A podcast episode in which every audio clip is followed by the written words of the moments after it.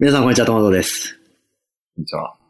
今回はいつも通り谷口さんにお越しいただいてます。いつもすいません。そして、えーなんてご紹介したらいいですかね。老人ホーム、いや、デイケア、いや、デイサービス。デイサービスの所長をやっていらっしゃる、梨本さん。はい。愛称がナッシーさはい。よんにお越しいただいてます。ろしくお願いします。所長なんだ。所長、デイサービスの施設長。すごいね。すごくないですか、施設長だよ。うんどういう、どういうことなんですか？まあまあそこら辺をね、ちょっと今日、今回はゆっくり、そのまあお仕事、えーデイサービスとはどういう仕事かと。いわゆるソーシャルワークですね。そこから枠に入るのかもしれないですね。は、まあどんなことをしているのかっていう話を中心に、えーお伺いしていきたいと思います。というわけで今回もよろしくお願いします。いきます。それで今回、鳥取で収録をしているんですが、まさかの、谷さんに、いつか鳥取にというお言葉に甘えまして、ちょっと鳥取に来たわけなんですけど。念願の谷口家での そうですね。収録となってますえご実家の方にちょっとお邪魔して、もうてっぺん回ってるんで、12時、24時を過ぎてる段階、夜なんであまり大声を出さない程度に。隣では新作のモンスターハンターをやってますが。どういうことなんですかね、本当にね。いいですよね。この同じ空間にいろんな人がいろんなことをそれぞれやってるっていうのは。豊かな文化に。えっとまあ、今日ちょっと一日、まあ、鳥取観光したわけですけど、なしさんどうでした？鳥取寒いですね。思った以上あの、鳥取砂丘に行ったんですけど、1ミリも砂が見えなかったんですけど、どういうことなんですかね？まあ、まあ悪かったよ。ちょっとね、あの、寒波と言いますか。吹雪が来てて、まあ、身の危険を感じる、そういうレベルで。まあ、そんなことでね、はい。ちょっと、ラジオさんの話に持っていきたいんですけど、デイケアサービス。うん。デイケアサービスなんか普段聞きます、その単語は。聞かなくはないし、なんかなんとなくイメージはできるんですけど、いわゆる老人ホームとはちょっと違うちょっと違う。わけなんですよね。ど、どう違うんですか？ど、どんなことをやってるんですか、普段？そのデイケアの言葉の意味は何なんですか？デイは何を指してて、ワンデイケアは何を指してるうん。ワンデーなのか、デイナイトの話ああ、なるほど。ど。日中みたいなのか。ケアも、じゃあ医療とケアとどう違うのかみたいな。デイケア、デイサービス、あと老人ホーム。うん。言葉違うとやっぱりどれも一応どういったものかっていうのは違って、うん老人ホームはやっぱりここに住む、うん。居住の場を変えるっていう、24時間体制。そう、おじいちゃんおばあちゃんが住む場所を整えてる施設。うん。デイケアとデイサービスはう、ん。どっちも居住区は変わらない。その人の今暮らし慣れている場所から通っていただくっていう施設。うん。デイケアの方が、デイケアとデイサービスどこが違うかって言ったら人員の配置が違うの。うん。人員の配置と提供しているサービス。うん。デイケアの方が専門性が高い。うん。資格を持った人がいて、うんリハビリって呼べるものをうん。確実に提供している施設がデイケア。デイケア。で、デイサービスはもっと広く窓口、うん。あの、過ごす場所っていうイメージで、うん。で、それぞれどういうふうに過ごすかっていうのを、デイサービス今たくさんあるから、うん。ここでいろんなところが他とは違いますよっていう感じん。うちではみんな好きなように過ごせます。うんみんなで運動します。みんなでのんびりお話ししてます。うん。運営者の資格的には何か違うんですか？運営者の資格はあんま変わんないです。ケアの方がそう専門的っていうんであれば、なんか介護の何級とか、産業療法士とか。とかそういうの。そう、そうだね。ちょっとこれ間違ってたら申し訳ないいや、とりあえず、あの、今のご見解でってど、いう。多分私の知ってる中での、うん。あくまで私その、認識、の中で、うん。でもその運営者、一番トップの資格っていう部分ではうん、あんまり問われない。うん。デイサービスでいけば、うんはず、うんはず。ごめんなさいね。わかん、わかんなかった。いやいやいや違ったらごめんなさいと思う。あくまであくまで。はい。でも、なんとなくイメージできました。うん。ケアとサービスの違いが。おじいちゃんおばあちゃんデイサービス通ってない？いやー、変わってないですよ、それが。うんまだ、元気。いや、僕の場合はもう4分の3なくなっちゃったんで。うん。谷さんどうですか？うちもないですね。うんおばあちゃん元気そうでしたもんね。うん。多分なんかサービスの方は、ケアは本当になんかケアをしないといけないうん感じになってるとか悪いみたいな、うんなんとなくイメージがあって、サービスの方は、じゃあ日中一人で過ごすかって言ったら、うん。やっぱそれはちょっとみたいな、人がまあある種の、こう、居場所じゃないけど、っていうポジションになってるのかなっていうイメージ、今話聞いてて思いました。だって一日中ね、そんな体も動かんのに何するかって言って。テレビ見てるわけにもいかんし、うん。何かしらのこう誰かとお話ししたりとか、なんかアクティビティがあってちょっと軽い運動でもした方が、まあまだ今日一日やったなっていううん。感じになるかなっていう。サービスの要件としてはどうな、サービスっていうのはその受給者の人たちの、がなぜそのサービスを利用するのかっていう時に、うん。例えばすごくまあボケがき始まっちゃって、うん。あの家にいたらもうもしかしたら火事を起こしちゃうかもしれないし、うん。何か怪我をして、しそのままののたれ死んじゃうかもしれないっていうのを家族が心配をして、もう施設にも丸預けうん。しちゃう。うん。家にはもう空き家にしちゃって、っうん。ていうのがすごくわかりやすいじゃん。うん。あるけどね。でもそうじゃない、こうデイケアとかデイサービスっていうのは別に丸投げではなくって、うん一時的に預かってっうん。ていうことになる。なんかイメージとしては、おじいちゃんおばあちゃんの小学校みたいな感じなんじゃないの？うん。なんか子供がはい、なんか別にそういう、まあ、仮に日中自由にしてていいよって言われた時に、じゃあ一日中家にいるかっていうことですよ。うんうんおじいちゃんおばあちゃんたち別に学校に行かなきゃいけないなんてことはないじゃん。うんじゃあ、一日中家にいますかっていう。それで言うと、なんだろう、いろんな選択肢があるわけじゃないですか。うん。畑仕事をしてもいいし、なんか趣味で本読んでもいいかもしれないし、うん何か街のサークルに参加してもいいかもしれないって、うんいろんな余暇活動うん。を過ごす選択肢がある中の一つとしてデイサービス、デイケアっていうのがあるのか、うん。それともあくまでも医療的な目的が何かあって使ってるのかとかっていうのは。そこは所長におお伺いしましょう。所長。うん。そのまあ選択肢の一つとしてうん。あるっていう位置づけだと思う、ね。うん。デイサービスも本当にいろんなデイサービス、うん。本当に広くあるんです。例えばどんなのが、えーっとね、おじいちゃんおばあちゃんがどれだけ元気かっていう部分で、うん要介護認定っていうのが出てる。ああ、5段階ぐらいの。7段階。7段階なんだ。えー、要介護1から5と、うん要支援うん。1、2っていうのがあうん。る。で、要支援1の人はう、ん。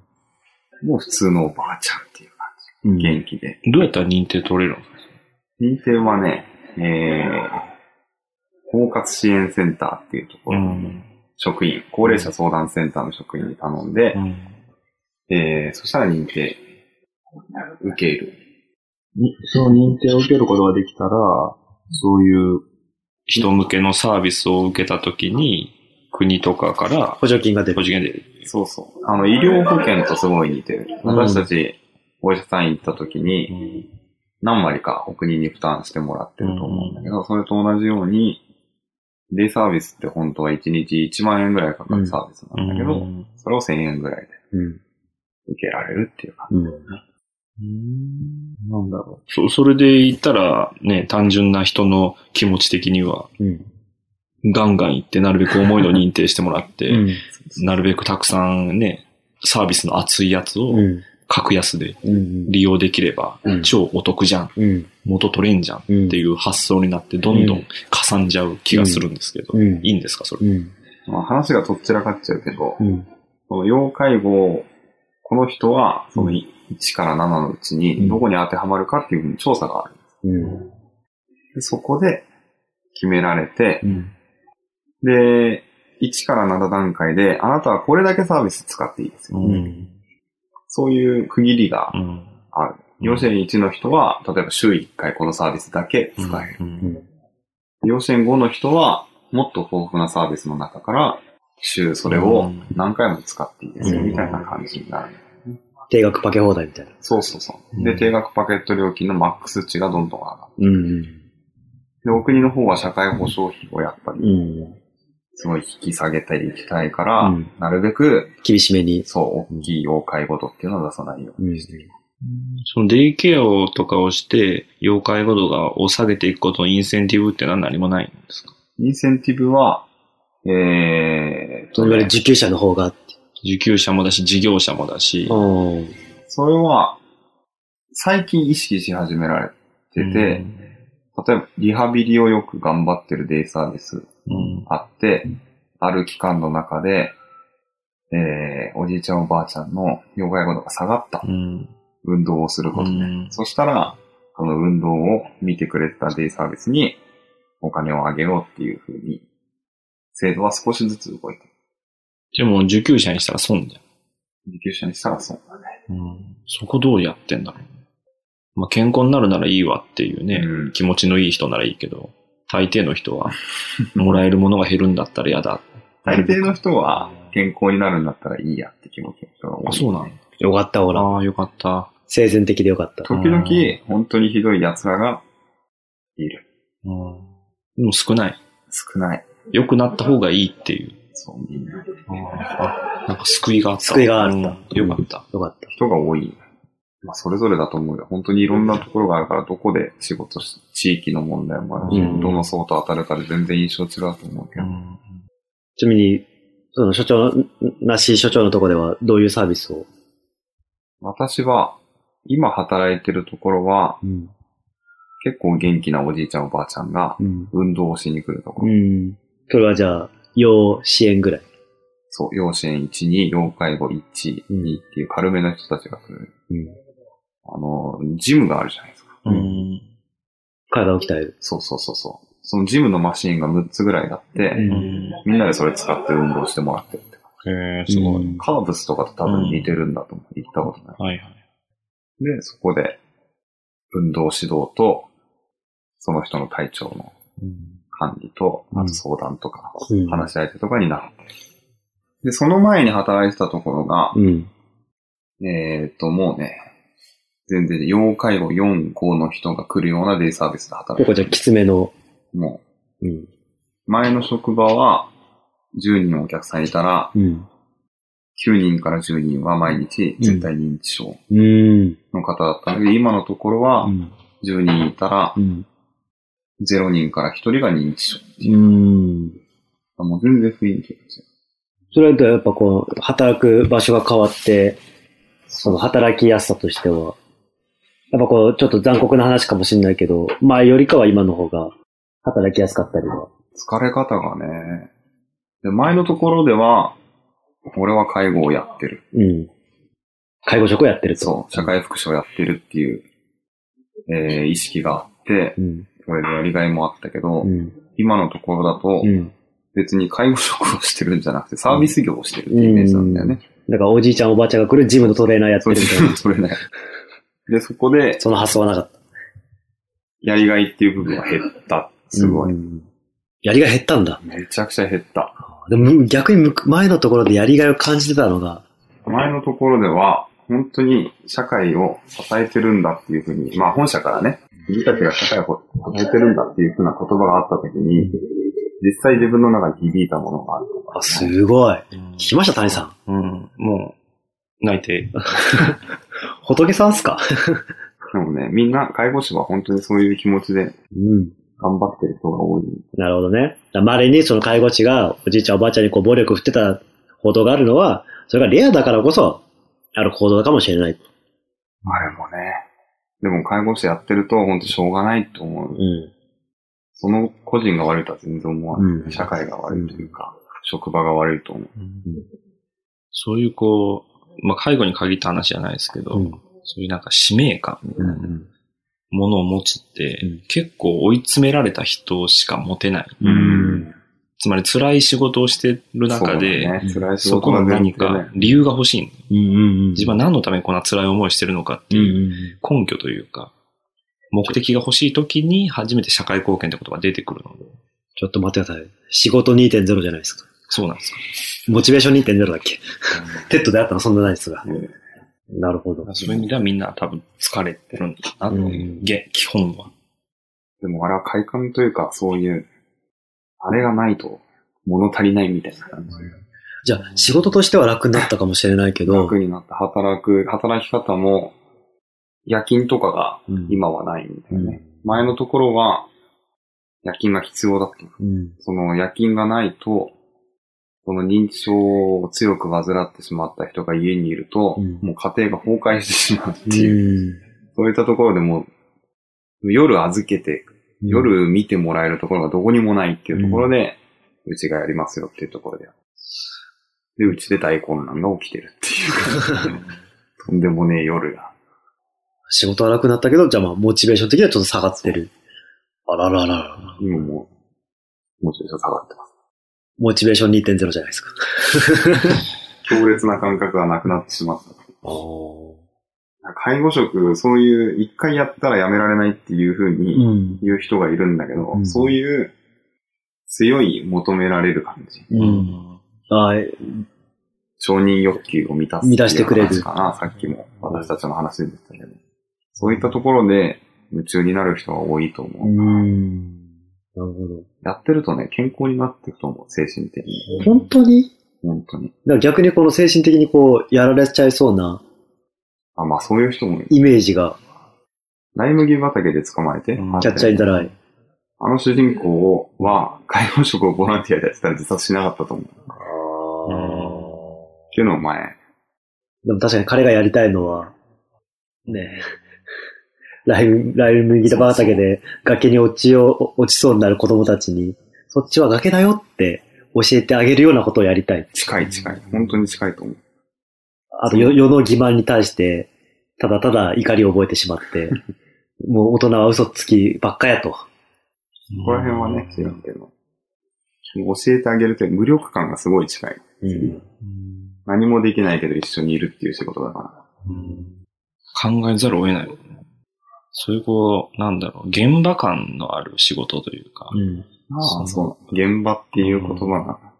ふ、ふっていう、あのどっちの、どっちのふもそうだけど、うん老いもそうだし、あの、不可能のふもそうだし、そのふがもう目の前に物理的にあるっていうものが日常化してると、うん。やっぱ楽しいんだよ。う。うんん。それは、あの、学校で教える先生もそうかもしれないし、うんまあ塾でもそうかもしれないし、うん介護職でもそうだし、これ街づくりみたいなことでもそうだし、うん。モチベーションを保ってられるのは、うんそれが目の前にあるからね、サービス受給者が。実際に変化してるし、うん状況も分析してるし、うっん。ていう中で自分に何ができるのかっていう、うん常に当事者であり続けるっていうことができるので、うん。自分の仕事になるんです。うん。で、大きな制度的な間違いというか。不満があった時には、その燃え上がるじゃないですか。うん。なんでこうなんだっていうこううん義憤というか、うん。が出てきたらなおさらね、うんそうだし、うんで、そのために自分に何ができるだろう。うん。できないなら何ができるだろうっていう。そうなったらもう主人公ですよね。そうすごい能動的に仕事をできてたってうんいうのを自分で振り返ると。うん。今と比べると。そうなんだ。てっきりなんかね、なんかまあ仕事聞いてる限りだと、なんか前の職場が、職場環境がすごい壮絶っぽかったんでめちゃくちゃ、ブラックだったけどね。もうそこで精神的にやられてたと思いきや、存外仕事が楽になって逆にっていうパターンがあるんだなっていう。ジャンキーですよ。介護ジャンキー。じゃあやっててよかったのはそこら辺になるのかな。うん。で、やってて普通に楽しかったっていうのがすごいあったな、介護。今まるで介護してないかのような言い方だけど。でも、よく言うのはその、今のその 3K じゃないですけど、うん。あの、介護職って、なんか人とにかく人が足りてない、ね、い飲食業とかと並んで、わ、若手の人材が入ってこない業界って聞くじゃないですか。やっぱそうなんですか？人は全然来ないね。でもそれやっぱイメージとして、まあ、きつそうみたいなイメージがあるから、3K はきつい、汚い、危険。クソ？あ、危険。まあ今ちょっと新 3K とかあるんで、あれですけど、まあ全部当てはまるかまあ危険っていうのもなんか命のリスクって考えると、まあ、危険も入るのかなっていう考え。でも、相当今の話聞く限りだと、高いモチベーションを保ち続けることができたな。うん。わけじゃないですか。それはなんでなんですか？なんでなんですかっていうか、その違いというか、要するに世間のイメージと、なしなしもとさんが感じてたギャップがあるわけじゃないですか。うーん。そこらはどう思います？でも、きつい汚い危険っていうのはあるし、ギャッうん。プね。どうですか？わ若い、若手の人に勧めます？微妙だな微妙。微妙。おいでよ介護職みたいな。楽しいよみたいな。またね、あの、人生のプランを立てて考えると、ん。低所得うん。っていう部分はうん。結構致命的にある。うん。それはなかなか致命的かもしれないですね。ただ働いてるだけでは、ん。本当に立ち行かなくなる仕事だから、うん所得の部分。でも、その低所得な理由があるはずじゃないですか。うん。それは、その構造的なもんなんですかそれとも別のも力学の話なのか。どうだろう。構造的なものが、お国に給料を決められてるっていう感覚は、ん。やっぱりある。うんね保育士さんみたい。そうそう、保育士さんとすごい似たうん。給料の低さの問題っていうのはある。でも難しいなって思うね。その、うん。誰でもできる仕事じゃんって言われたら、うん。確かにっていう部分もある。ん。でも、うん。本当にすごい介護士は、うん。本当のプロのね、うん。本当のプロの介護士は、うん。本当にすごいと思う。希少価値がめちゃくちゃあって、うん。どんなに、本当にお金たくさんもらってもいいなっていうぐらい素晴らしい介護士っていうのは、人の人生を何人もプラスの方向に変えられる介護士っていうのもいるのは確かで、で、その人たちがうん。給料低いっていうのは、うんまあね、評価が難しいからあれなんだけど、悲しいなっていうのは。評価はどう測ってるんだろいや、でもそこで給料が変わらないのはもう構造的な問題ってことだと思うんで、だからそれが嫌だったら、いわゆる民間の、自分で作っていってっていう感じなのかもね、サービ民ス。間のサービスとかでもすでにあるはあるんですよ、あるある。介護保険に頼らないうん。で、いわゆる自費医療行為じゃないけど。すべて自費で、なんかね、出自イメージしてもらうような感じ。ん。そういう感じのもういうん。全部一括で、うん。で結構高いお金と。で、うんでもちゃんとした人が作ってそういういわゆるその希少価値の高い、まあ介護のプロみたいな人は当然そっちの方が、うん。まあ、仕事量はちょっと減っ、まあだいぶ減って、かつ、収入は増えてっていう、人もいるだろう。本当にでも、まあ全然少ないけどね。あとはそのまあモチベーションの問題というか。でもさっきのその、なぜ、なしのた頑張れるのかみたいなところは、まあ、さっきあんまりお勧めしないっていう話もあったけど、そういうふうに思える人っていうのは、そもそも数が少ないような気がしてて、なので応募が少ないっていうのもあるし、うん。仮に応募があったとしても、うん。そこに何かこうやりがいを見出せる人っていうのがそもそも多くない。数の少なさ、その、必要とされた時にっていうことになってくるからうん。華やかさがないのが一番の問題だと思う。うん。どうします？あの、広瀬すずちゃんが、世の中にいっぱい仕事があるのに、なんでここの仕事を選ぼうと思ったんだろう？質問してきたら。照明さんちょっとイラッするやつ。なんで、なんで介護の仕事しようと思ったんだろうみたいな。いっぱい仕事があるのに。そうだよね。なんでだろうね。承認要求。承認欲求なのかもしくはなんか、な。あ、でもね、すごい人材がね、ちょくちょくいるのは確かだ。うん。その、カリスマ性のあるやつが。うん。なんでやっぱりその人助けしたいっていう気持ちってなんだかんだみんなあると思うんだよね。ヒーローじゃないですか。そう、それで金取れたらって。うん。消防士とか救急うん。の人とかってかっこいいじゃん。まあ確かに。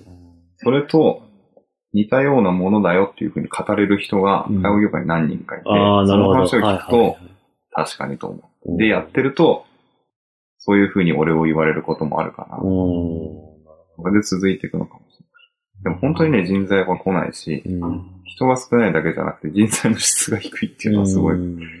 面接2件ぐらい来て、うん。連絡なしにブッチされるうん。確率がめちゃくちゃ高いんで、うん。何パーセントぐらいで？50%ぐらいかもう半分じゃん。な。所長あ地域によると思う。やばすぎ笑ったでしょ。はいはい、今日も来ませんでした。あ、だから、来たら、お、来た、来たんだぐらいの感じで。で、電話で、今日は行けませんって言われると、うんあ、ちゃんとしてるな、こいつ。わざわざ連絡してくれるのかっていう。ぐらい、期待値が限りなくゼロみたいな。ひどい業界だよと思うね。どう、まずだからね、働いた時に、その社会人としてのっていうところから始めなきゃいけないことが、管理者としても多かったかうん。や、なんかこれ本当構造的な問題な気がしてな、システムが破綻してる気がするんですけど、うん。話聞いてる限りだと。で、もともとその、わ僕も詳しくは知らないんですけど、その介護保険の制度うん。自体が、もともとはその、なかったら。うんわけじゃないですか。2000年からの介護保険が。で、なかった時っていうのは、それぞれがもうバラバラのやり方をやってて、何のまあ基準もなかった。いいところもあれば、良くないところもありっていう話だったのが、ある程度それをまあモデル化するというか、あの、い金、金順化というか、して、このサービスをやったらいくらみたいな、てわかんない、医療点の点数みたいな、標準化。標準化がされて、それに対してじゃあ報酬を払って、そういうこう悪いサービスをなくして、ちゃんとしたあこのサービスによって収入が得られるような形にしましょうっていうのは、それはもう土台作りなので、必要なこと。だったと思うけど、でもある程度時間が経ってきて、えー単純な、その、老年の増えたんだったりとか、それを負担する人の数だったりとかっていうのの、どうしようもない部分が出てきて、それでは立ち行かなくなって、今見直しを迫られてるっていううん。状態うん。っていう感じでいいのそうだと思う。介護保険はね、私も介護保険の歴史とかいうのをうん大学の授業で勉強したりとか、うん研修とかでやらされるんだけど、うん。もう全然うまくいってないように見えるじゃないですか、介護。なんかね、イメージとしては、介護保険自体は、なんか悪くない。そうそうそう。私もちゃんと知って、うん。すごい優秀な、優秀というか、本当に最先端のうん。制度。よくできたシステム。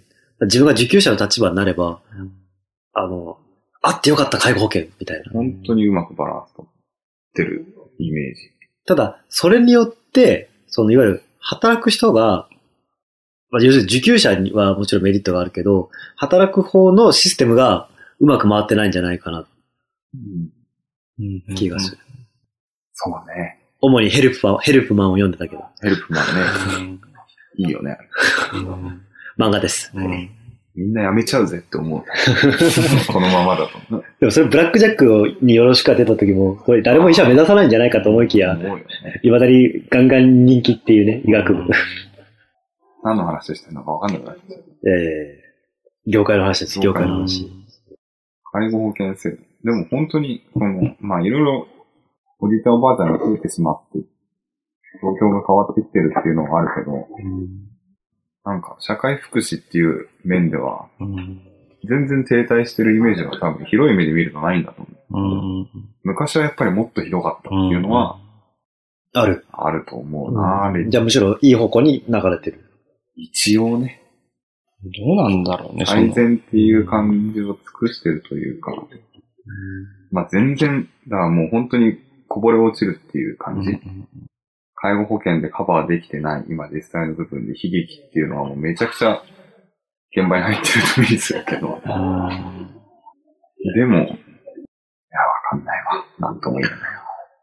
こう、今あるそういう不満とかで、核あるべきというか、こうなったらもっといいなみたいなのあります？私ね、わかんないんだよね。でも中に入ってると逆に気づかないのかもしれない。社会保障だからね。うんもうみん、やっぱり社会保障費もっと増やせっていう人は、当然介護業界うん携わってる人は多いけど、うんでも国の力配分じゃないですか。うん社会保障どんなに力入れても、うんプラスにならないというか。その、社会保障保障のその決定的なところは、あの社会保障に力を入れても国力が増えないというか。そうそうそうそう。ただまあ、しょうがないなっていう。うんその中でどちらかというとセーフティーネット側という。そう限られた資源で最大限の効果を生んでくれっていうふうに、立場的には頼まれてる仕事だと思う。うんなんかでもそれはなんか言い換えるとちょっと無理をしてくれっていう言葉を、に、の言い換えに聞こえなくもないけれども、まあね、君たちが踏ん張ってくれっていう。そう。だからそのこぼれ落ちてしまう人一番身近で見る家族の次にか、う。うんん。職業だと思うからみんな踏ん張っちゃうけど、うん。踏ん張り方間違えると、その虐待とかが起きちゃう。うん。虐待とか起きるのは全部管理者のせいだと思うけど、うん虐待は結構ね、自分で我慢するっていうのはある。認知症の方と接してると。どういうことです？カッとなっちゃうと自分がいるんだよね。ああ、やっぱり怒りを覚えてしまう怒りを覚えてしまう。で、やっぱりもう完全に自分より体とかは弱い人だから、うん。なんていうのかな、暴力に出てしまう気持ちは本当にわかる。うん。めちゃくちゃ忙しい時うんに。うん。なんでそんなことするかなみたいな。そう。ある。本当に。もうめちゃくちゃ気の毒、全部。あの、2階から投げ落とすみたいな事件もあって、うん。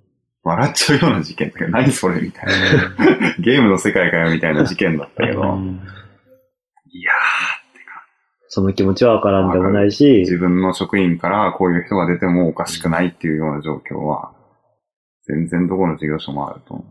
一度やか、神奈川の方であった殺傷事件というかそ、う、もうそういうのも。ひたすらあ、あれはちょっと毛並み違うけど、まあまあまあ、毛並みは違うけど、まあそれそれが以降行き着いた先というか。うちの会社でも本当に、この人を目標にしてやっていこうっていう人がん。虐待しちゃってたみたいなうんパターンもあったし、で、それがやっぱりその、さっき言った、無理を、うん働く人に無理を強いた結果なんじゃないかなっていう。無理を強いてるのかもね。だってそう、だからこそそういう、なんか、お、起こっちゃいけないことが、まあ、はっきり言っちゃえば、結構な頻度で反発、あの、起こっちゃってるっていうことじゃないですか。難しいよね。ちょっと聞けば噂はあるね、みたいな感じって。でも今まで家庭内で起きてたことが外語施設で起きてるんじゃないかっていうような印象も。そう考えると、まあ一歩社会は進んだのかなっていう感じもあるし。確かにね。確かにそうだね。じゃあそういうこう限界みたいな部分って、その出たように労働時間だったりとか、労働時間ね。そう、労働時間給料だったりとか、そういうなんだろう、そそ一番根元の部分というか、さえマシになればうん。だいぶ減る部分、だいぶイライラも。ちゃんと人が十分に足りてて、うん。ちゃんと一人一人が余裕を持って接することができれば、うん。そういうことは起きないって話なんだとすれば、うん。やっぱり方向性としては、うん。その言ってたようにそのテクノロジーを入れてって、うん。なるべく人が少なくて見れるように、うんねっていうような方向性しか多分ないんだろう。テクノロジーには期待してるわ。早く。やっぱじゃあそこを、んなんか、まあ、待ち望んでる人が多いっていうことになるよね。むしろそういうところにテクノロジーを使うべきなんじゃないかと。使ってほしい。例えば今、まあ、普段どのくらい働いてるかわかんないですけど、まあ、仮に、まあ、12時間近く働いてたとしたら、それは半分になるだけでも、うん相当精神的に負担が減って、まあ、そういう不幸な事件というんですかね、うん。減る可能性はあるんじゃないか。あるいろいろあるからね。無駄だと思う部分もあるし。どういうところが無駄だと？例えば仕事でファックスって使います？ほぼ使わない。と思うんだよ。ファックスを望んでる人以外には使わない。ほぼファックスだからね。ほぼファックス。介護業界は。それどっからどこに対するファックス？仕事間で？仕事 B2B で全部ファックスです。めなぜメールを使わない、お使いにならない？それがよくわかんない。なんで使わないんだ、本監修。当。えー、介護のうん。役割の中でケアマネージャーうん。聞いたことあるうん結構重要な役割を。うん。要するにその、ケアの方向性を決める人？そうそうそうそうそう。数は、もう星の数あるほどサービスの、うん計サービスのある中でうん、相談を受けて、うんこういったサービスを使ったらいいんじゃないですかうんっていうサービスのコーディネーターみたいな人たちがいるんだけど、なんかその人たちが、うん。なぜかメールを使いたがらない。Why? で、まあ、おばちゃんおじちゃんが多いんじゃないかなっていう、ん。ちょっと浅はかな予測だけど。でも時代が変われば。あと、まあちょっとお、他の業界と比べて遅いだけであって、10年、20年経てば変わる可能性は、そう。なんだけどね。でも、今めちゃくちゃ忙しいのになんでメールにしないんだろうっていう、手書きの書類とかもうん。あるぐらいだからね、まだ。なんなら LINE でみたいな。ね、それでいい会議の場でパソコン持ってくる人なんうてん、一人もいないから、うーん。パソコン開いてたらう、ん遊んでんのかみたいな。そう、非常識と思われるような、そんなレベルの現場がうん。とても多いと。うん。一人も見たことない、本当に。介護の業界で、担当者会議っていう、えーまあまあ会議だね。うんその方の経営や、最近どうですか？って、うん。どういったサービス使っていきましょうかっていう中で、うん。誰もパソコン持ってこない。うん。何、何持ってるあの、紙とペン。クリップボードとペンとか、大学ノート。うん。で、多分みんなパソコンに打ち直してる。その出席者たちは。二度手間じゃん。そ議事録取ってメールで送ったら早いのう。に。そう、そうそういうところある。そういうクソみたいなところでも、がテクノロジーもっと、新しいテクノロジーを待ってるんじゃなくて、今あるテクノロジーが浸透するといいなっていう部分。ああ、まずは、それだけでも、Google カレンダーをみんなが共有できるようになるだけでも、みんな Google カレンダー使えばいいのにっていうのもあるし。相当スケジューリングが共有しやすくなるなっていう。ある。ほんとひどいっすよ。もう、やり手が入ったらもう、なぎ倒せるような業界うん。だと思うな。で、新しいテクノロジーっていう部分で期待するのは、うん。認知症とかの方だと、うん。よく見守りっていう言葉を使うんだけど、見守り。そ徘徊しないように。うそう何か、いつもと違ったことが起きないか、うん。えー見て判断するっていう時間がめちゃくちゃ長い、うん多い。それで拘束されてる職員、夜勤とか、うん。でそういうのは機械できっとできるよ。うん。今も実際そのセンサーが、ベッドから人が降りたら、うん。サインが鳴って、うん。それを確認するっていうのがあるんだけど、それまではもう本当に24時間人が見てたってういう。ん。それは非常に、その、生産性というか、という観点から考えると、ちょっと、もったいないリソースの割き方かなっていう。でもっといくと、今日、うん。イヤホンの話でさ、うん。耳で、うん耳につけてうん人の心拍数を測って、うん。焦ってる時はゆっくりした音楽を流してくうれる。ん。そういうスマートな、っていうのがあると、うんきっと将来の認知症とかのうん。精神疾患を持っている患者さんは、認知症のことを精神疾患っていうのはあれなんだよ。うん。そういうふうに感情の高ぶりを事前に察知して、うん。この人今何か不安を感じてますっていうのが職員に行って、うん職員がフォローに行くっていううん。形。うん。確かにそこで感じれるんだったら、その情報を共有しちゃえば、それがあったら本当楽。その精神状態が把握しやすくなると。精神状態をもう視覚としてうん。グラフみたいな感じでうんピコーンって上がってる。じゃああそこの人に話しかけよう。うん。その判断がベテラン職員はできるし、うん新人の人はできないみたいな。うんそれがまあ仮に新人だとしても、見ればわかるっていう状況になったら、めちゃくちゃ楽になる。でそういうのすごい。いい話じゃないですか。いや、いい話っていうかさ、もう、い決まって、見えてんじゃん。はいや、やりゃいいじゃん。やりゃいいじゃん。で、デイサービスっていうのは、通ってもらうサービスだから、うん。意外とね、送迎、運転のうん。スケジュール組に、1日1時間、1時間はかけないか。でも2、30分かけてるところが多いんだけど、うん。そういうのも、自動運転はまだでしても、送迎表を自動で作ってくれる。システムがあれば、1日あたり30分減らしてくれるはずじゃない。そうだからもう、エンジニアさんに頼めば、なんかもう30分1時間ぐらいでペロって作ってくれそうな作。ってくれる。そんな1個あったサービス。でもね、細かく、あの、車の左側に乗りたいとかそういう人がいるんだよね。ああ、なるほどね。そういうところまで拾ってくれるサービスをちゃんと作る。本当そこは生命性なんだよ。確かにこの人は車左側じゃないと乗れない。ああ。だからそういうなんか人の目が必要なところもそうそう。当然ある。はある。本当にもう技術には期待してる。で技術が間に合わないと、もうダメ、ダメになっちゃう。いや、技術が間に合わないとっていうよりかは、その技術をまず、その、運用していかないとっていうところ、まあね、ファックス使ってる人間が何言ってるの マジでファックスフル稼働だからね。ずっとピコーンピコーンピピーピーピーみたいな感じの。すごいな。独立は考えないの？独立っていうのは？つまり、その、今のか課題が見えてるわけじゃないですか。その、この業界の。うんでそれはその課題が見えてる人、その課題を解決することが新しいサービスになるというか、どうなの？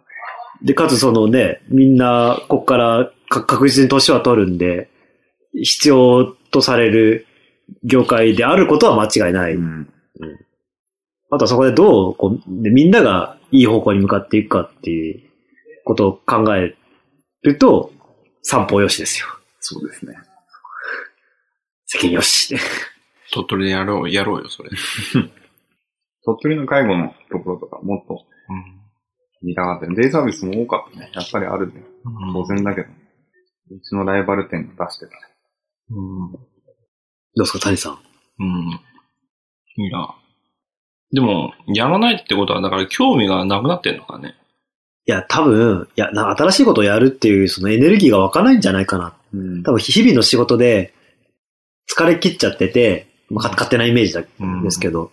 で、なんかじゃあ新しいことやるかって言ったら、いや、もう、な何を言っちょるんじゃいと。今日の仕事で精一杯なのに、そんな余裕がありますかと。あれ、有名な話あるじゃないですか。あの、木こりを見かけて、うん。ボロボロの刃で、うん。うんあの、木を切ろうとしてて、うん。な、その、ちょっと時間かけて、その、ノコギリ研いだらどうですかって言ったら、あなた私を見てわかんないですか？みたいな。今切るので忙しいんですよって言って、うん。ああ、みたいな、ちゃんちゃんっていう話が。まさにその状態になっちゃってるんじゃないかなって。そうだと思うな。方の印象を私も一緒に働いてて受けるかな、介護業界。でもまあ、その切るのをやめない気持ちもわかる。その切るのをやめ、うん。少しでも手止めるとこぼれ落ちる人たちがやっぱりいるんだうん。よね。うん目の前で人が死んどるんじゃいっすって。マジで落ちてくっていう、あのシーンを絶対に見たくないっていう人はうん。多いと思うから、気持ちはわかるけど。でみんなで変えていかない。インフラが古いからね、ファックスって言ったら。うん。私じゃあメール使い出しますみたいなこと言っても、みんなが対応してくれないと、そうそうそう。一斉のせいで、何にも変わらない。意識改革が必要なのかもね。何より。いや、少なくともその所長のところでは、メールにしたらいいんじゃないですか。まあ、その下の、こっから下の世代は、俺らはメールで行くぞっていう。なんかサークルノートみたいな感じの使ってるぐらいだよね。共有ノートっていうの。あ、でも他の会社も使ってんのかな私も介護業界以外で働いたことないんで。使ってるとこ見たことない。大学ノートに共有ノートって書いてあって、それを使ってるような事業所だからね。うち今エヴァーノートになってるよ。要は、もうエヴァーノートでいいじゃないですか。もしくは、あの、Google スプレッドでもいいし。そういうのでね。共有ノートに見てサインしてください。ダメでしょ。それは。サインがないです。っていうのを3ヶ月に1回ぐらいみんなにしっかり確認してください。まあ、さっきの人材の話を聞く限りだと、まあちょっときついのかもしれないけれども。いやそのさっき言ったのは、その、なんだろう。その職員さんを変えるのは無理だと思うんです。それは人なんだ。うん。なるほどね。だから変えれるとしたらまあ自分しかいないっていうことで言うんであれば、うん。今のところも離れちゃって、うん。新しく自分で立ち上げて、うんでもそこではそういうルールでありますねっていうので進めるしかない。うんうん。あるいはそういうやり方をしてるところに入るみたいな。いや、でもそれが一番正解な気がします。確かで、僕のところでは、ちゃんとお給料出します。に。ね。他より1.5倍のお給料出します。とてもとても、やっぱりでもそういうのは、興味が湧くというか、名線がいく気がする。で、介護、介護って国の社会保障。うん。で、国のお金、国からお金もらおうとすると手続きがすごい多くなるんだよね。うん必要な書類、うん必要なルール。うんでもそれって別にお客さんというか利用者さん、うん。おじいちゃんおばあちゃんがうん。してほしいことじゃ、うん。直接的にはないわけだから、むしろ、その、まあ庶務というか、そうそう。雑務というか。それにかなり時間取られてるから、そこを関係なしにして、介護保険を返さなくても利益を上げられる事業を作って、社会の役に立ってうん。いけたら最高だし、うんそういう人が今必要だと。その道を、うん。俺たちはこういう風にできるんだぞっていう人がいてくれたらもっといろんな人が声を上げていくんじゃないかなって感じです。そっちでは行かないんだね。そっちで行きたいんだけどね。うんなんかね、利益を上げる方法っていうのはあんまり思いつかない。なるほど。やっぱこう商売系のないところで来ちゃうと、そこでの意識が。そう。やっぱね、一回人間はね、商社を挟んだ方がいいんじゃないかなって。しょ、しょ、商社。商社。ああ、だからやっぱりね、他業種、そう、わかる。商社は、特にそうなのかもね。商社で一回その、利益を出すと。うん。儲けるっていうところを学んでから、他の業界を見ると、その、いわゆる、そう気分規定が。うん今日ありましたね。名言が。そう。まあ、ちょっと男女のそう気分規定の話ですけど。まあまあまあ。が見えると、あ、ここが、ここで利益を出せば、ここんぐらい回すと、事業として成功するなっていうイメージが湧くかどうかっていうのはなんかある気がします。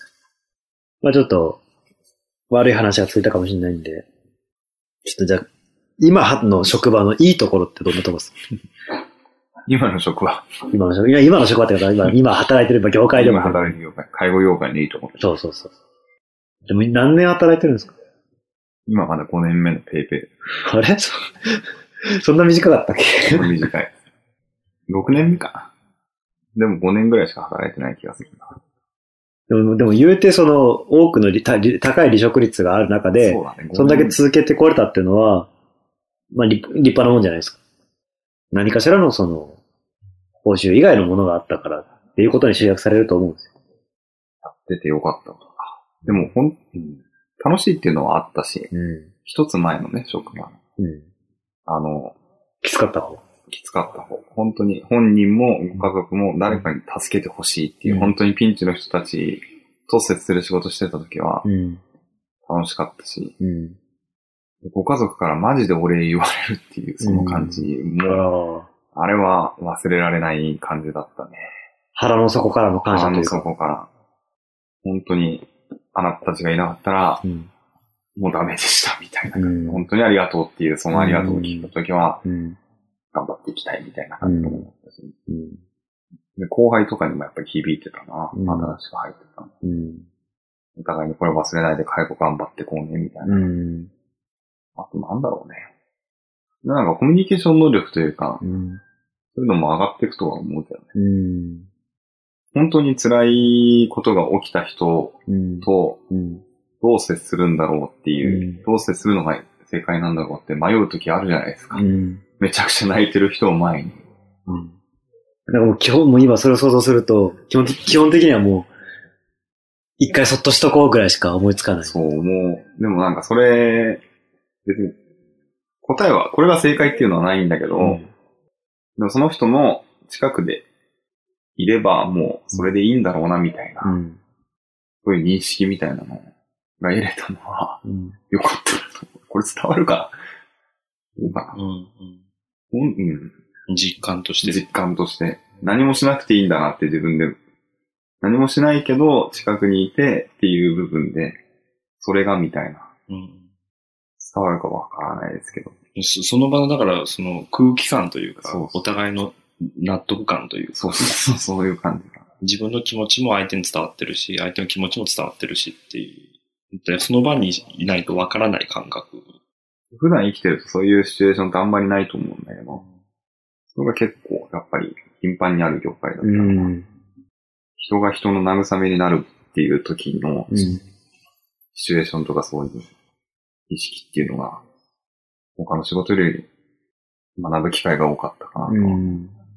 あんまり、今、鳥取に来てて、うん。鳥取の移住というか、鳥取で働くっていうふうに考えてたりするけど、家族と離れるっていうのは、こういう仕事して、あんまり良くないなとか思ったりとか。うん。本当に自分の大切な人がいるじゃないですか。うんそういう人たちが弱った時に近くにいることってめちゃくちゃ大切だなってう思って、ん。そういうことで気づきが多い仕事だったのかもしれないと思う。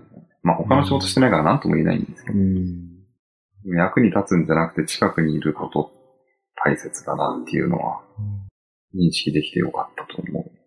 そこがポイントだなっていう。人生設計に、人生設計、うん友達とも家族ともうん。近くにいるっていうのは大切だなっていうのはすごい思う。うん。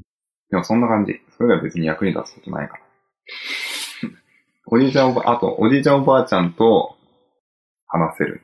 うん人当たりは多少良くなるけど、うん。やっていくうちにね、嘘くさい笑顔がね、みんな張り付いてきちゃう。介護職員って。うん多分俺も張り付いてると思う。うん。これは嫌だね。あと人持ち上げられるようになる。うん。物理的に。物理的に。うん。そんなところですかね。やっててよかったこと。もうなんかゴールしてる感じ。もう学ぶことないんじゃないかみたいなちょっと感じするけど。まあでもあんのがあるんだろうな、きっいや、まああるんだろうけど、と。到達点だよね、一つの。いや、一つの到達点にも達してる気がする。到達するには介護の無力感がやばいからね。要するにその、明らかにするとし、書いての諦める境地というもうか。直せないし、気休めも言えないし、みたいな状状況が多いときに、どうするかっていうのをうん試せる場、学べる場では。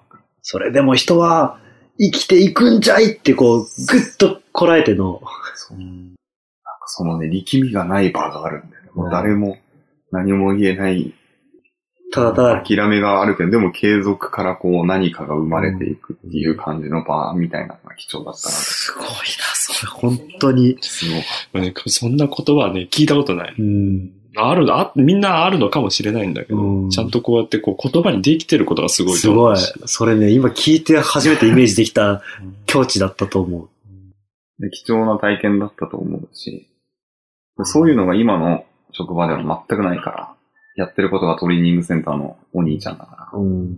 まあ、多少はちょっと違うけど。だからね、もう放けてます、私は。仕事辞めたいなと思ってるし、実際今の職場。次は何するんですか？まあ、わかんない。でもロマンがある仕事がしたい。ロマンがある仕事。そのと、その現場にはロマンが本当にあった。全体的に。それはもう未来が見える。無力のロマンがあったんだけやっぱり心療内科じゃないですか。ど。フィニッシュ。なるほどね。タイさんどうですか？ロマンがある職場だだと思う、介護は。ロマンがある？ロマンが、無力のロマンが。無力のロマン。ちょっと、ちょっと、何もできないこれパワーワードってやつですかね。無力のロマンとは何も何でかですきない自分でも何かが生まれていくっていうあの感覚はよああ、なるほロど。マンだと思うな。あーじゃあ、無力感を感じてる人は、もしかしたら介護職が意外と合うかもしれない。ある、あるかも。じじいとばばあってもう言っちゃったおじちゃんおばあちゃんってずっと頑張ってた。ちゃんじいちゃんばあにしよじじいとばばあもう。うん。介護技術を知ってるうん私を求めてるわけではないんだよね。その一緒にいるときに。何もできない。うん。もうその人に何もしてあげられることはないけど、うん一緒にいる時間っていうのをうん向こうはも、止めてる。うん求めてくれるというか、お互いにきっとこれが正解なんだよねっていう空気感になる感じとかは。単純に存在を求めてる。スキルではなく。そう、スキルはね、全く求められてない。本当に、下手くそな人いるけど、うんあの、椅子から椅子へ立てないおじいちゃんおばあちゃんを移動してもらうときに、そんな持ち方したら肩外れるわっていう 職員もいるんですけど、でも、そこ、まあもちろん痛くない方が、おじいちゃんおばあちゃんいいと思うけど、うん。そういうことじゃなくて、共感してくれて、うん。いや、技術じゃなくて一緒にその人がいてくれることがみたいな、そういうそれがめちゃくちゃ強烈だったんだよね。うん。それと比べて今のこのトレセンのお兄ちゃんは。トレセンのお兄ちゃん、果ポジションは。その、あれですね。ハートロッカーじゃないけど。あの、せ船長の、ゴリゴリの船長でしか生きていけれない男みたいな感じ。心が燃えない。全く。あの時に、心が燃える瞬間、介護はやっぱりあって、あれが病みつきになるんだと思うんだけど、全く燃えない。もうじゃあ見えてるじゃないですか。選択肢は。その現場に戻るのか、そこの。現場に戻ったら戻って地獄なんで。生活が。焼き切れるような、あの、でも、そのヒリヒリを求めてる自分もいヒリヒリはいる。るんだけど、でも地獄だ。生活もめちゃくちゃ不規則になる。頭では分かってるけど、体が求めてしまうみたいな。体求めてるっていうのはめちゃくちゃ感じる。か、もう違うロマンを追いかけるか。もしくは今の現現場を変えるか。バランスよくね、みんなが、ああいうのをできるようになったらいいね、と。まあ、今回その、まあ、鳥取の、その、ナショナル誘ってるのの、一つは、こっちにはそういう、生々しい現場もある。うん。いる、たくさんあると思う。私もデイサービスが多かったけど、施設ってもっとシビアなんだ。うん。ごめん、挟んじゃった。いや、そう、そういうのもあるんだけど、それを、なんだろう、知ってる人だからこそ、その仕組みを作る方うん。っていうのもいいだろうなって気はしてて、うん。そのまあ介護保険を変えるのはちょっと難しいんだけど、うん。ただこういうし、なんだろう、仕組みにすれば、うんもっとそういう、なんだみんなが働きやすいことができるとか、うんあるいはそういうものを防ぐことができるとかっていうような、ちょっと一歩引いたところの作業、役割といううんか仕事っていうのもできるなうん。っていう気はしてて、うん。まあもちろん現場の方がね、うん。その対象者が近いからう、ん。よりこう意欲が高まっていいんだけど、うん。でもその現場だけじゃなくって、やっぱそういうこう広報支援というか、うん。をやって、でもそれはそれで現場があるから、うん。いろんな人を調整しなきゃいけないし、うん何より最初に自分は構想を立てなきゃいけないし、っていうまた別の種類の難しさがあるんだけど、うん。それをやりたい。うん。仕組み。仕組み作り。どうやったらこの田舎で、まあ田舎もとかもあんま変わんないと思うけど、うん。で、そういうこう、不幸を減らせるかっていううん。話。うん。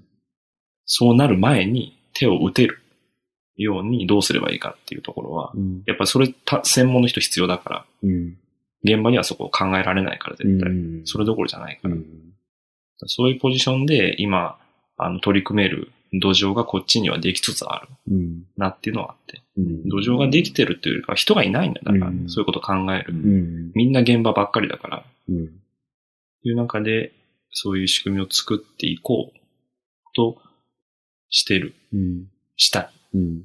そしてできそう。うん。あとも連携できそうっていうう、ん。整ってきてるっていうのはある。だからまあ、いきなりでもそれでお金を稼ぐっていうのは難しいので、うん。うん。あくまでもベースの賃金は他で確保しつつ、うんそういうことに取り組むっていう、うん仕事を通じても取り組むっていうことができれば、なんかそういうこう経験が活かせるんじゃないかなっていう気はしてて。うん。だからその、なんだろう、そばにいるだけでっていう話もあったんだけど、うん。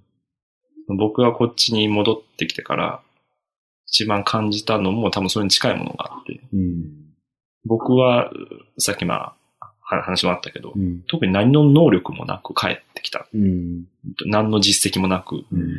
ただ本当に逃げ帰ってきたっていう言い方が正しいと思うんだけど、そんな自分に対しての自信が全くなくなってた時に、うんでも街のおじいさんおばあさんたちっていうのは、頼もしいねって言ってくれる。いるだけでいい。こここに暮らしてるだけで、道ですれ違って挨拶をするだけで、うん。何かあった時に手伝ったりとか、道を教えたりとか、うん。か簡単な手伝いをするだけでう、ん。それだけで向こうは喜んでくれうるん。ところがあって。まあ、承認欲求っていうとちょっとシンプルすぎるんだけど、うんそういうのとももうちょっと超えた何かがあるような気がしてて、うんお互いの関係性の中に。うん。向こうも嬉しいし、こっちも嬉しういっん。ていう、すごく健全な人が近くにいるっていうことの意味というか、うん。その人間のベースの自信が得られるみたいな。うん。それがあるからこそ何か新しいことをやろうとも思えるし、うんこの人たちが楽しく暮らせるように何かできないかなって思うし、うん。それを頑張る馬力も出るし、うん。で田舎にはそういうこう健全なエネルギー供給のサイクルがあるような気がしてて、都会は知らない。じいさんばあさんが歩いてても、とろいなみたいな、邪魔だなぐらいの。汚ね、じじいばばが歩いてる最中なんだ。まあ、キロの世界だからね。うんなっちゃうんだけど、うんこっちでも子だからみんな。うん。じいさんばあさんじゃなくて誰々さんだから。うん。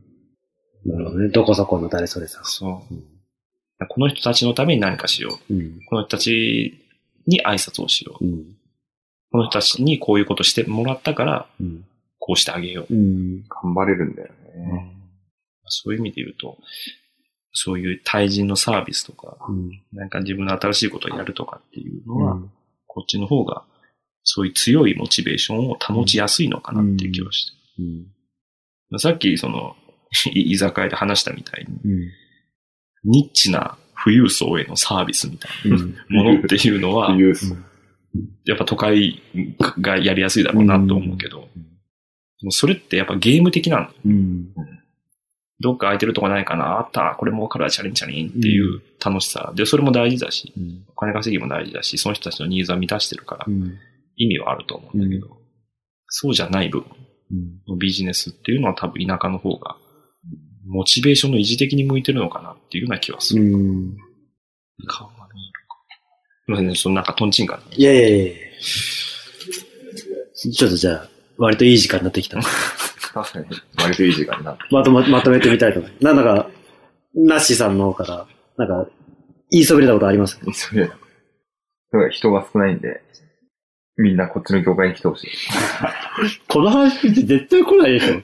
で丸ごと来ないにしても、うん。あの、なんていうのかな。弱小集団が転がってる業界だから、うん。ちゃんとしたやつが来たら、もう無双できる世界っていうの。谷さんがよく言うザルですよってやつ。ザルだから。敵将を打ち取ったりの世界だから、もう。で、みんながそれを望んでるんだよね。うん。うん。誰か変えてくれるのを。うん。それを望むしかないぐらい疲弊し業界っていうのが私の認識だけど。僕が今日の話を聞いて思ったのは、もう見えてるじゃないですか。あの、こう、こうしたら、もっと良くなるこうなるっていう見えてるのであれば、ちょっと距離を置きつつ、その見えてるものを形にするといいんじゃないかなっていうふうに思いました。あと、これは言っておきたいっていうのは、うん。私の介護に関しての知識も間違ってるかもしれないので、うん。間違ってたらごめんねっていうう。ん。一応ね、あの、簡単なエクスキューズというか、広いから、そうね、業界ね。言葉の定義がね、ルールがそうそう。あの、地域によって違うかもしれない。間違ってたかもしっていうのがあるんで。でね、あの、これを聞いてる方はぜひ 一度介護業界に足を踏み入れてみると、ちょっとこれなんか見学とかね、自分のこととして、うん。おじいちゃんおばあちゃんとか、か親めっちゃ入るからね、こう、れ。そう。まあちょっと、もうね、若い人でも数年た、数年、数十年したら、まあ自分のご両親がうん。お世話になるし、自分自身もいずれお世話になる業界かもしれないんで、そういう意味では決して無関係な業界ではない。そして、今、親を入れてもいいなという施設は、うん自分働いてほとんどないからね。うん。それ、なんか情報でちゃんと整理したら有益な情報になりそうな気がするんですけど、ここのサービスはいいと思うよっていう第三者視点で。あれも難しいんだよね。介護職員の質に乗るから。だだってわかんないじゃないですか。その僕ら、その基本的には全くわかんない。接点がないんで、何をもっていいとするか、その際、際の比べ方もわかんないというか。で、ケアマネさんが全部紹介してくるから。うんでもそれに、あ、そうなんですね、つっても、じゃあそこでってなるしかないじゃないですか。その圧倒的情報不足。ずっと我慢してる人とかいるからね。このクソみたいなサービスね。うんもっといいサービスあるのに。うんそれをね、やっぱ情報を発信しようっていう人もあまり多くないと思うし、だそこをちょっと発信していくだけでも、まあ、反応はあると思うんで、まあ、ぜひ私にご教授いただけたらまとめますんで、うん本当に、その、他業種との、他の業界でやってる人の常識が持ち込まれることが必要な業界だと思うから、うんぜひ、介護業界の改革をいろんな人に目指してほしい。助けて、助けてくれ。助けてくれ、誰かっていう。心から叫びが心、から。君を待ってるんだっていう部分は。I want you. I want you じゃないですか。これつっても伝わらないかしれない。の、あのあアメリカの。徴兵制の時の 日々が必要だみたいなね。君が必要です。本当というわけで一度ね、うんあの、介護業界、ちょっと興味持って、まあ、グーって見るって、まあ、もし、いけそうであれば、もう叩いてもいいんじゃないですかね。介護業界ボコボコにしてほしい。誰かに。まあ、もしちょっと今、現役の介護業界、もしくは介護業界に進もうとしてる方、連絡いただければ、あの、なし、梨本所長におつなぎしますんで、ぜひ、コメント欄でもメールでもいいんで、ご連絡いただければと思います。そんな感じで大丈夫ですか？大丈夫です。もう無双できる現場が待ってる。君の無双を待ってる。新しい。じゃあ今回はこれこれぐらいで大丈夫ですかね。深夜にありがとうございました。ありがとうございました。ほろ酔いでしたね。いやいや最終的に。いやいや、やっぱ酔っ払いながらぐらいがちょうどいいと思うんで。ありがとうございます。それでは皆さん、ご視聴ありがとうございました。また次回。ありがとうございました。お耳汚しを。